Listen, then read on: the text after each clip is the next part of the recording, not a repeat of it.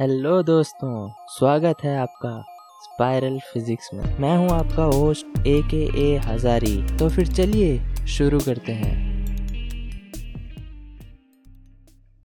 अगर हम अब तक के सारे कॉस्मोलॉजिकल ऑब्जर्वेशंस को कंबाइन करके देखें तो हमें ये पता लगता है कि 68 परसेंट हमारा यूनिवर्स डार्क एनर्जी है 27 परसेंट डार्क मैटर है और 5 परसेंट नॉर्मल मैटर है, जिसमें हम भी आते हैं। ये बात मैंने अपने पिछले वीडियो में भी आपको बताई थी। इस वीडियो में मैं कवर करने वाला हूँ डार्क मैटर के बारे में, जो हमारे यूनिवर्स में 27 परसेंट की तादाद में मौजूद है, जिसे हम देख नहीं सकते टेस्ट नहीं कर सकते और फील नहीं कर सकते।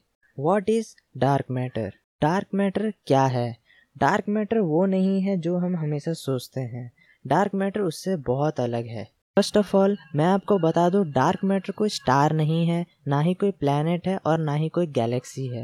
ये पूरे विजिबल मैटर से कुछ ज़्यादा ही अलग है और हमारे यूनिवर्स में 27 परसेंट मौजूद है। Secondly dark matter is not dark cloud ये डार्क क्लाउड भी नहीं है।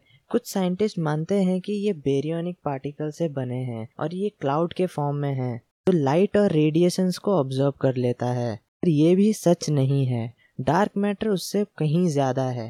Third dark matter is not anti matter ये एंटी मैटर भी नहीं है, क्योंकि anti matter unique gamma rays pass करते हैं तो नॉर्मल मैटर के साथ कोलाइड करते हैं।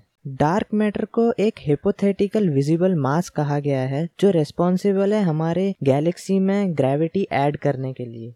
अगर मैं हमारे गैलेक्सी की बात करूँ तो इसकी ग्रेविटी इतनी ज़्यादा स्ट्रॉन्ग नहीं है कि वो यूनिवर्स के एक्सपेंशन के साथ साथ स्टार्स और सेलेस्टियल बॉडीज को भी एक साथ होल्ड करके रख सके।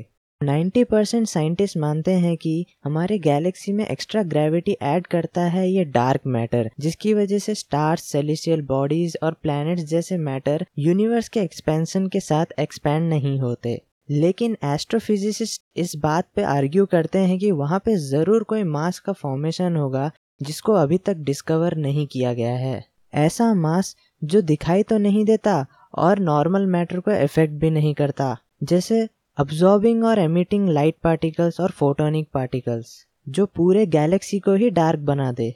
ये तो थी कुछ साइंटिफिक थियोरीज अब बात करते हैं कि डार्क मैटर क्या हो सकता है। फॉर एग्ज़ाम्पल अगर मैं एक बबल को कंसिडर करूँ तो आप इमेजिन करिए कि एक बबल है, जिसके अंदर हॉट एयर भरी हुई है, और वो बाहर के एटमोस्फेरिक एयर से बहुत कम डेंस है। वैसे ही डार्क मैटर एक बबल की तरह है, जो हमारे गैलेक्सी के अराउंड रहता है। बिल्कुल उसी हॉट गैस की तरह जो बबल के अंदर रहता है। जो एयर के एक्सपेंशन के साथ साथ उसके अंदर कोई चेंजेस नहीं आते।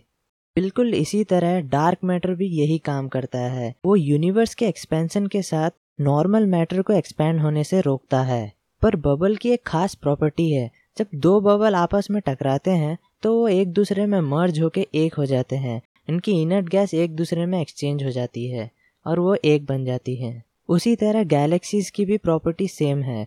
जब दो गैलेक्सी आपस में टकराते हैं तो वो एक बन जाते हैं, जिसको क्लस्टर ऑफ़ गैलेक्सी कहा गया है। क्लस्टर ऑफ़ गैलेक्सीज को देखा जा सकता है एक फिनोमिना यूज़ करके जिसका नाम है ग्रेविटेशनल लेंसिंग। ग्रेविटेशनल लेंसिंग का मतलब होता है कि हर मैटर एक लेंस की तरह एक्ट करता है, जो स्पेस और बैकग्राउंड लाइट को बेंड कर देती है या तोड़ मरोड़ देती है। उसी तरह प्रेजेंस ऑफ़ मिसिंग मैटर, यानी कि गुम हुए मैटर को भी ढूंढा गया था हॉट गैसेस के फॉर्म में, जिसके इंफ्रारेड मोशन को कैप्चर कर लिया गया था एक्सरेज में। फॉर एग्ज़ाम्पल जैसे चंद्र एक्सरे ऑब्जर्वेशन जिसमें ऑब्ज़र्व किया गया था बुलेट क्लस्टर को, जो दो गैलेक्सी के मर्ज होने से फॉर्म हुए थे। ये बुलेट क्लस्टर फॉर्म होता है ड्रैग इफ़ेक्ट की वजह से। जब एक गैलेक्सी क्लस्टर पास होता है दूसरे गैलेक्सी क्लस्टर से। इसमें मास को कोई इफ़ेक्ट नहीं पड़ता, क्योंकि ज़्यादातर मास तो डार्क मैटर है। मैटर तो सिर्फ़ 30.6 परसेंट ही यूनिवर्स मैटर एनर्जी का कॉम्पोजिशन रखता है। हमारे यूनिवर्स में सिर्फ़ पॉइंट फाइव परसेंट ही मास ऑफ़ स्टार है और पॉइंट ज़ीरो थ्री परसेंट ही एलिमेंट ऐसे हैं जो हैवियर देन हाइड्रोजन है।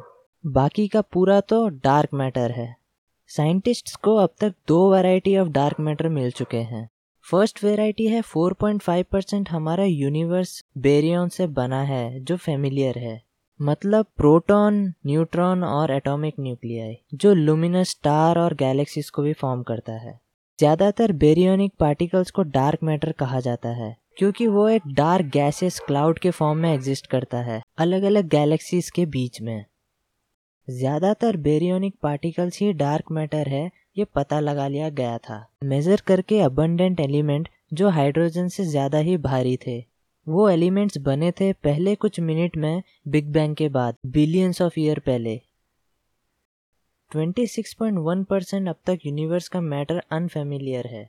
नॉन बेरियोनिक स्टडी में पाया गया डेंसिटी फ्लक्चुएशन अर्ली यूनिवर्स का इंडिकेट करता है कि non baryonic dark matter relatively ठंडा होता है और नॉन रिलेटिव होता है मतलब कि ये गैलेक्सीज का बैकबोन की तरह काम करता है।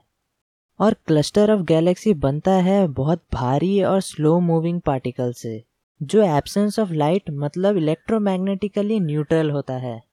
इसलिए इसका कॉमन नेम दिया गया था वीकली इंटरएक्टिव मैसिव पार्टिकल्स जो standard model of particle physics में भी पढ़ाया जाता है। अब तक साइंटिस्ट बहुत ज़्यादा एक्स्ट्रा ऑर्डिनरी एफर्ट्स लगा चुके हैं डिटेक्ट करने के लिए ये वीकली इंटरएक्टिव मैसिव पार्टिकल्स को। कई एक्सपेरिमेंट्स कर चुके हैं लेबोरेटरी में, जैसे ऑब्ज़र्व करना एनहाइलेशन को कुछ पार्टिकल्स को कोलाइड करके हेड्रॉन कोलाइडर में। और कई साइंटिस्ट तो ऐसे हैं जिन्होंने आइंस्टाइन के थियोरी ऑफ़ रिलेटिविटी को कई बार टेस्ट कर रखा है और आगे भी करते रहेंगे। इस खोज में कि उनको स्पेस की एक्टिविटी या डार्क मैटर के बारे में कुछ मिल जाए। मैं अगर आपको अपनी थियोरी बताऊँ तो मुझे सबसे पहले तो वो बबल वाली थियोरी ही अच्छी लगी थी। और दूसरी थियोरी मेरी ये कहती है कि डार्क मैटर एक मेटल केज की तरह है। अगर आप इमेजिन करें एक सर्कुलर मेटल केज जिसमें मैंने हज़ार वोल्ट्स की इलेक्ट्रिसिटी पास कर दी तो क्या होगा? तो बहुत ज़्यादा पावरफुल मैग्नेटिक फ़ील्ड बनाएगा। उसी तरह डार्क मैटर भी काम करता होगा। ये मैंने कुछ अपने हिसाब से एक थियोरी बना दी थी। मैं चाहता हूँ कि आप भी मेरे साथ कुछ ऐसी ही थियोरी शेयर करें। आप क्या समझते हैं कि डार्क मैटर क्या हो सकता है? मुझे नीचे कमेंट करके भी बता सकते हैं। नहीं तो हमारे पेज को ट्विटर फेसबुक या इंस्टाग्राम में भी फॉलो कर सकते हैं। अभी हमें हमारे यूनिवर्स के बारे में बहुत कुछ जानना बाकी है। यह एक महासागर की तरह है। कौन इसे कंट्रोल करता है? ये कैसे काम करती है? और इसके अंदर के जीवों के बारे में भी कुछ नहीं पता। अब तक हम सिर्फ़ इतना जान पाए हैं कि इस महासागर का पानी सिर्फ़ नमकीन है। अभी तो बहुत कुछ जानना बाकी है। अगर आप ऐसे ही औसम फैक्ट्स और अजीब व गरीब थियरी सुनना चाहते हैं तो हमारे चैनल को सब्सक्राइब करना ना भूलें और साथ ही साथ उस बेल आइकन को भी दबाना ना भूलें कि रेगुलर अपडेट्स आपको मिलते रहें। तब तक के लिए आप अपने इम्यून सिस्टम को बनाए रखें और हेल्दी रहें। पीस।